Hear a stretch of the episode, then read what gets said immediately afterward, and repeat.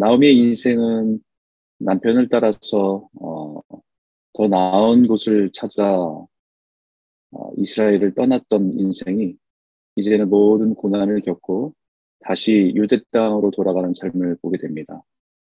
어떻게 보면 그 모습이 여기민 이민 이민을 이민을 살다가 실패하고 돌아가는 사람의 모습입니다.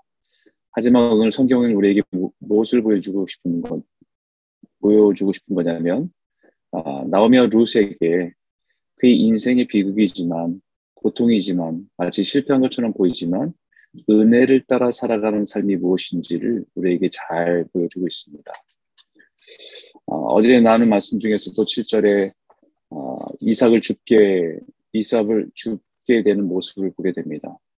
그 이삭을 죽는 모습에서 아침부터 어, 잠시 집에서 쉰 외에는 계속 성실하게 그 이삭을 죽는 모습을 보여주면서 요새 모습에서 어, 은혜를 따라 살아가는 삶의 모습이 무엇인지를 한 가지 가르쳐 주는 것은 우리에게 주어진 것, 그것이 비록 이삭을 줍는 작은 것이라 할지라도 그것에 충성을 다하는 삶, 그것이 은혜를 따라 살아가는 삶의 모습 중에 하나다라는 것을 말합니다.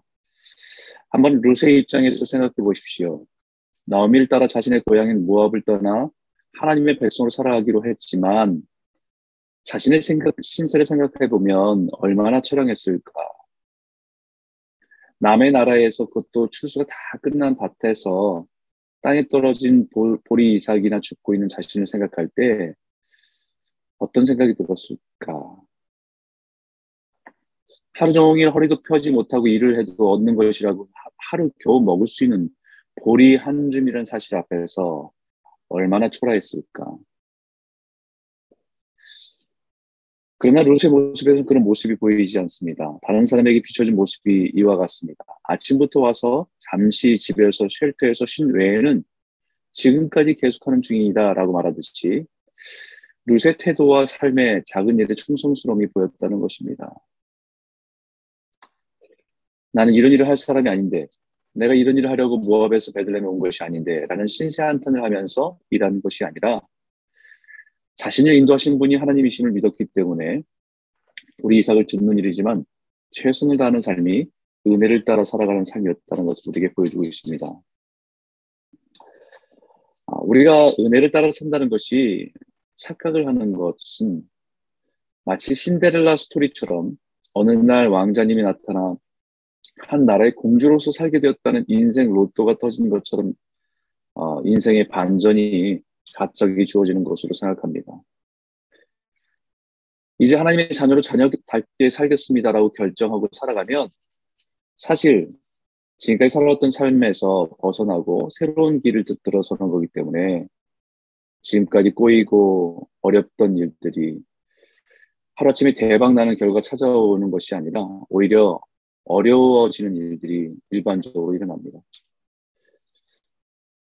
오히려 작은 일이지만 하나님께서 나에게 허락하신 것을 여기고 감사함으로 충성스럽게 감당할 때에 하나님가 때, 하나님의 때가 되면 우리의 인생을 높여주시는 것이 하나님의 은혜입니다. 내게 주어진 작은 일을 충성할 때에 내 눈에는 아무 일도 일어나지 않는 것처럼 보일 때에도 분명한 것은 하나님께서는 우리를 위해 열심히 일하고 계신다는 사실들을 믿는 것입니다. 11절에 보니까 보아스가 그에게 대답하여 이르되 내 남편이 죽은 후 내가 시어머니에게 행한 모든 것과 내 부모와 고국을 떠나 전에 알지 못하던 백성에게로 온 일이 내게 분명히 알려졌느니라. 하나님이 일하고 계십니다. 우리가 하나님의 은혜를 구하며 작은 일에 충성을 다할 때 누가 합니까? 먼저 하나님이 하십니다. 하나님의 그 중심을 아십니다. 그리고 그 다음에 사람들도 압니다. 루시 자신의 유익을 따라 살지 않고 시어머니 나오미에게 한 모든 것을 누가 알겠습니까? 이제는 경제적인 능력도 없고 며느리에게 줄, 해줄 것도 없는 시어머니에게 자신의 인생을 들여서 잘 해드려 봐야 누가 알아줍니까? 누가 알아준다고 뭐가 달라집니까? 그러나 그것은 세상에서는 손해가 되는 일이지만 하나님 앞에서 옳은 일을 하는 것이기에 하는 것이기 때문에 아무도 몰라도 할 수 있었던 것입니다. 그것이 하나님의 은혜를 구하며 살아가는 삶의 모습입니다. 사실 오늘 우리가 진짜에 고민해야 될 삶의 태도가 아닌가 생각해 봅니다. 룻과 같이 아침부터 저녁까지 이삭을 줍는 일을 충성스럽게 감당하는 것. 그것이 단지 먹고 살기 위해서 꾹 참고 감당하는 것이 아니라 이곳까지 인도하시고 이렇게 작은 것이지만 일용할 양식을 구할 수 있게 하신 것이 하나님의 은혜라는 사실을 기억하고 감당하는 것이기 때문에 귀한 것입니다. 이 시대 가장 무서운 것은 가난이 아니라 상대적인 빈곤감, 상대적인 박탈감입니다. 남들은 다 하는데 나는 못하고 있는 것 같아서 힘들고, 남들은 다 누리는 것 같은데 나에게는 없는 것 같아서 고통스러운 것입니다. 결국 그것은 하나님의 은혜를 잃어버리고 살아가는 사람들에게 나타나는 증상이죠. 삶의 작은 것 하나까지도 허락하신 하나님의 은혜를 기억하고 감사하고 살아가는 것이 아니라 끊임없이 다른 사람과 비교하고 살아갈 때 나타나는 모습입니다. 하나님의 은혜를 구하고 하나님의 은혜를 발견하고 살아가는 루세게에서는 전혀 찾아볼 수 없었습니다. 하루 열심히 일해서 얻은 곡식을 먹을 수 있다는 것을 감사하고 보아스를 통해서 호의를 받아 넉넉한 곡식을 얻을 수, 얻는 것을 대해서 너무 감격하고 감사하는 모습을 보게 되는 것이죠. 루시 아침부터 저녁까지 거두어들인 곡식의 양이 보리 한 에바입니다. 물론 보아스의 배려로 인해서 수확했던 것 조금 더 일부러 뿌려두어서 죽게 했기 때문에 그만큼의 양을 거둘 수 있었던 것입니다. 보리 한 에바라고 하는 양은 두 여인이 거의 일주일을 먹을 수 있는 양식입니다. 생각지도 않은 은혜를 입은 것이죠. 누군가의 자신의 삶을 넉넉함을 나눌 때에 그것을 함께 누리게 되는 사람들의 기쁨과 만족을 볼 수 있습니다. 이게 그리스도인의 삶입니다. 은혜를 따라 살아가는 삶입니다. 이 시대 그리스도인들이 회복해야 할 삶의 모습입니다. 자신이 수고하고 땀 흘려 일한 대가를 당연하게 여긴다면 할 수 없습니다. 그 모든 것을 허락하신 하나님의 은혜를 안다고 한다면 자신의 것을 나누어서 베풀 수 있는 것입니다. 나눔은 넉넉해서 나눌 수 있는 것이 아닙니다. 하나님의 은혜를 알 때 나눌 수 있는 것입니다.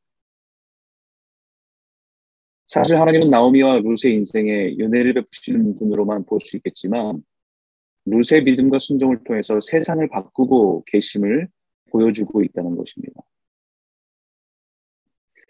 이 시대에 저와 여러분의 작은 믿음의 순종을 통해서 하나님의 은혜가 흘러가고 다시 흘러오는 그래서 조금씩 세상이 바뀌어가는 축복의 통로로 사용되어지는 하루 또 성도들이 다 되시길 주 이름으로 축원합니다. 사실 보리 한 에바를 생각, 생각만 해도 룻을 향한 하나님의 은혜가 크다고 말할 수 있을 것입니다. 생각지도 못한 은혜를 받아 겨우 하루 먹을 정도의 양식도 고마운데 두 여인이 일주일 동안 먹을 수 있는 양식을 얻게 될 줄이야. 상상도 못한 하나님의 은혜일 것입니다. 그런데 우리가 주목해서 보여야 할 것은 하나님의 은혜는 단지 지금 당장 우리의 필요를 채워주시는 것에만 있지 않다는 것입니다. 시어, 시, 시어머니 나오미를 보시기 바랍니다. 20절에 보니까 나오미가 자기 며느리에게 이르되 그가 여호와로부터 복받기를 원하노라. 그가 살아있는 자와 죽은 자에게 은혜를 풀기를 그치지 아니하는도다 하고 나오미가 또 그에게 이르되 그 사람은 우리와 가까우니 우리 기업을 물을 자 중에 하나이니라 하니라. 나오미의 입에서 여호와의 복이 선포되기 시작합니다. 하나님의 은혜를 말하기 시작했다는 것입니다. 얼마 전까지만 해도 내 인생은 괴롭다, 쓰다, 이제는 기어들어왔다 라고 하는 자조 섞인 말을 하던 나오미의 입에서 하나님의 복을 말하고 하나님의 은혜를 말하고 심지어는 하나님의 기업을 말하기 시작했다는 것입니다. 성경이 무엇을 말하는 것이냐면 하나님께서는 나오미와 루세에게 가난해서 먹을 것만 공급해 주는 것이 아니라 이 가정을 완전히 회복시키기를 원하신다는 것입니다. 사실 보리 한 내바면 당장 먹고 사는 문제에서는 한숨을 돌릴 수 있습니다. 일주일에 한 번만 나가서 수고해도 먹고 살 수 있겠다는 안심을 할 수 있습니다. 그것을 하나님의 은혜라고 말할 수도 있습니다. 그러나 하나님은 나오미의 삶과 가정을 완전히 온전히 회복시키기를 원하셨다는 것입니다. 사랑하는 성도 여러분, 오늘도 우리는 이민자로 이 땅에 살아가면서 하나님의 은혜를 따라 살아갑니다.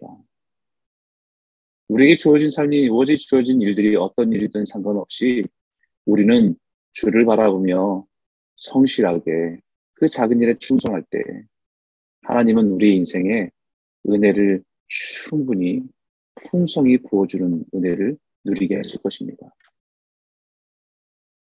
또한 우리는 그 우리의 필요를 채워주신 하나님뿐만 아니라 우리의 영적인 갈급함과 목마름, 우리의 인생의 상처까지도 만져주시고 회복시켜 주시는 것이 주님이 우리를 바라보시는 주님이 우리에게 베풀길 원하시는 은혜라는 것입니다.